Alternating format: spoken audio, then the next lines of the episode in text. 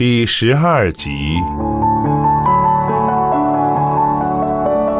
秦波的目光是严厉的，但是在焦副部长住进医院的那天上午，他把陆文婷叫去的时候，目光却是亲切的、温和的。陆大夫，你来啦，快，先坐一会儿。老焦啊，做心电图去了，一会儿就回来。当陆文婷跨上一栋十分幽静的小楼，穿过铺着暗红色地毯的过道，来到焦副部长住的高干病房门前时，秦波正坐在靠门的沙发上。他立刻起身，堆满笑容地接待了陆文婷。秦波把陆文婷让到小沙发上坐下，自己也隔着茶几坐下了。可他立刻又站起来，走向床边。从床头柜里拿出一小筐橘子，放到茶几上，说：“来吃个橘子。”陆文婷摆了摆手，连说：“啊，不客气。”尝一个吧，这是老战友从南方带来的，很不错的。说着，秦波亲自捡了一个递过来，陆文婷只好把这黄澄澄的橘子接在手里。尽管今天秦波态度和蔼。陆文婷还是觉得背后冷飕飕的。那天初次见面时，秦波的眼光好像两支冷箭一样，至今还插在他的背上。陆大夫啊，白内障呃到底是一种什么病啊？我听一些医生说，怎么有的白内障还不能做手术啊？秦波竭力用谦逊的声调问，那声音里甚至还含有讨好的成分。白内障就是眼睛里的晶体变得浑浊了。陆文婷看着手上的橘子说：“我们把浑浊的程度不同，分为初期、膨胀期、成熟期、过熟期。一般认为在成熟期做手术比较好。”哦，哦，秦波点着头，又问道：“要是成熟期不做手术，再拖一拖，又会怎么样呢？”啊，那样不好。陆文婷解释说：“到了过熟期，晶体缩小，晶体内部的皮质融化，悬韧带松脆，手术就比较困难了。因为这个时候晶体很容易脱位。”哦，哦，秦波答应着，又点着头。陆文婷感到他并没有听懂，也并不想弄懂。他为什么要问这些他并不懂得，也并不打算真正弄懂的问题呢？消磨时间吗？自己还有那么多事情在等着。刚到病房，病人情况需要了解，好多问题堆在脑子里，他真有点坐不住了。可是他不能走，焦副部长也是病人，他的眼睛术前应该检查。他怎么还不回来呢？听说外国有一种人工晶体，秦波想着，又说：“做完白内障手术，装上人工晶体，就可以不用配凸透镜了，是吧？”陆文婷点头答道：“对，我们也正在实验。”秦波忙问：“能不能给焦副部长装一个人工晶体呀？”陆文婷微微一笑，说道：“秦波同志，我刚才说了，这种手术我们正在实验阶段，给焦副部长装合适吗？”“啊，那就算了。”秦波马上同意不在焦副部长身上做实验了。可是他想了想，又问：“你看，焦副部长这次手术要采取一些什么措施呢？”“采取什么措施？”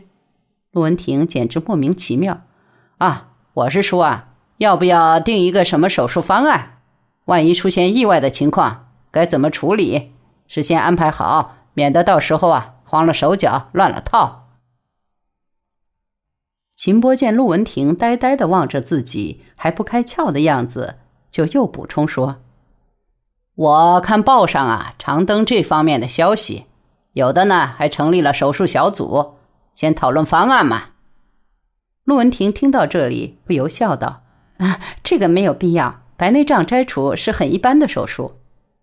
秦波把头扭向一边，有点不高兴了，但他还是又把头转过来，心平气和的，甚至笑了笑说：“我的同志哟，不要轻敌嘛，啊，轻敌思想往往造成失败，这在我们党的历史上是有过的。”秦波耐心的做了一番思想工作，又引导陆文婷大夫去设想，在什么情况下白内障手术容易遭致失败。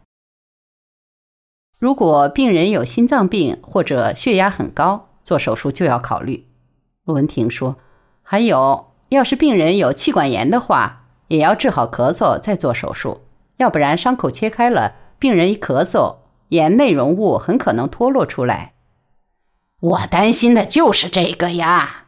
秦波拍着沙发扶手叫了起来：“焦副部长心脏不大好，血压也高。”啊，手术前我们都要检查的。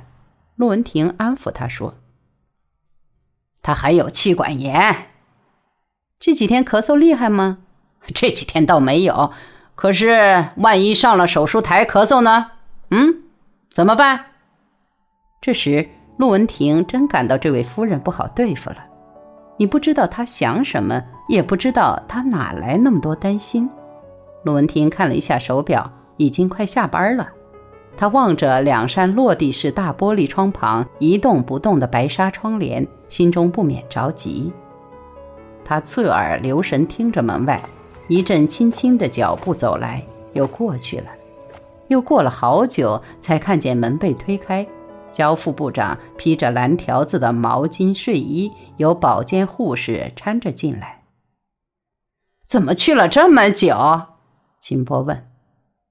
焦成思同陆文婷握了握手，朝沙发上坐下去，有点疲倦地说：“到了这里就要听医院的，抽血、透视、做心电图，我不用排队，够照顾的啦。”秦波赶忙递过一杯热茶，焦成思喝了一口，说道：“其实眼睛做个手术，也用不着这么兴师动众。”陆文婷从护士手中接过病历，一边翻阅一边说：“胸部透视正常，心电图正常，血压稍高一点，高多少？”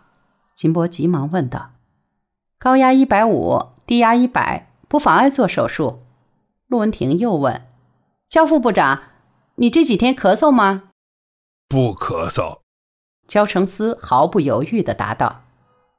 秦博马上盯问道：“你能保证上了手术台一声不咳嗽？”“不，这……”焦成思困惑了，不知该怎么回答。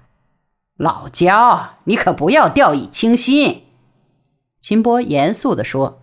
刚才陆大夫说了，上了手术台，你要是一咳嗽，眼珠就可能掉出来。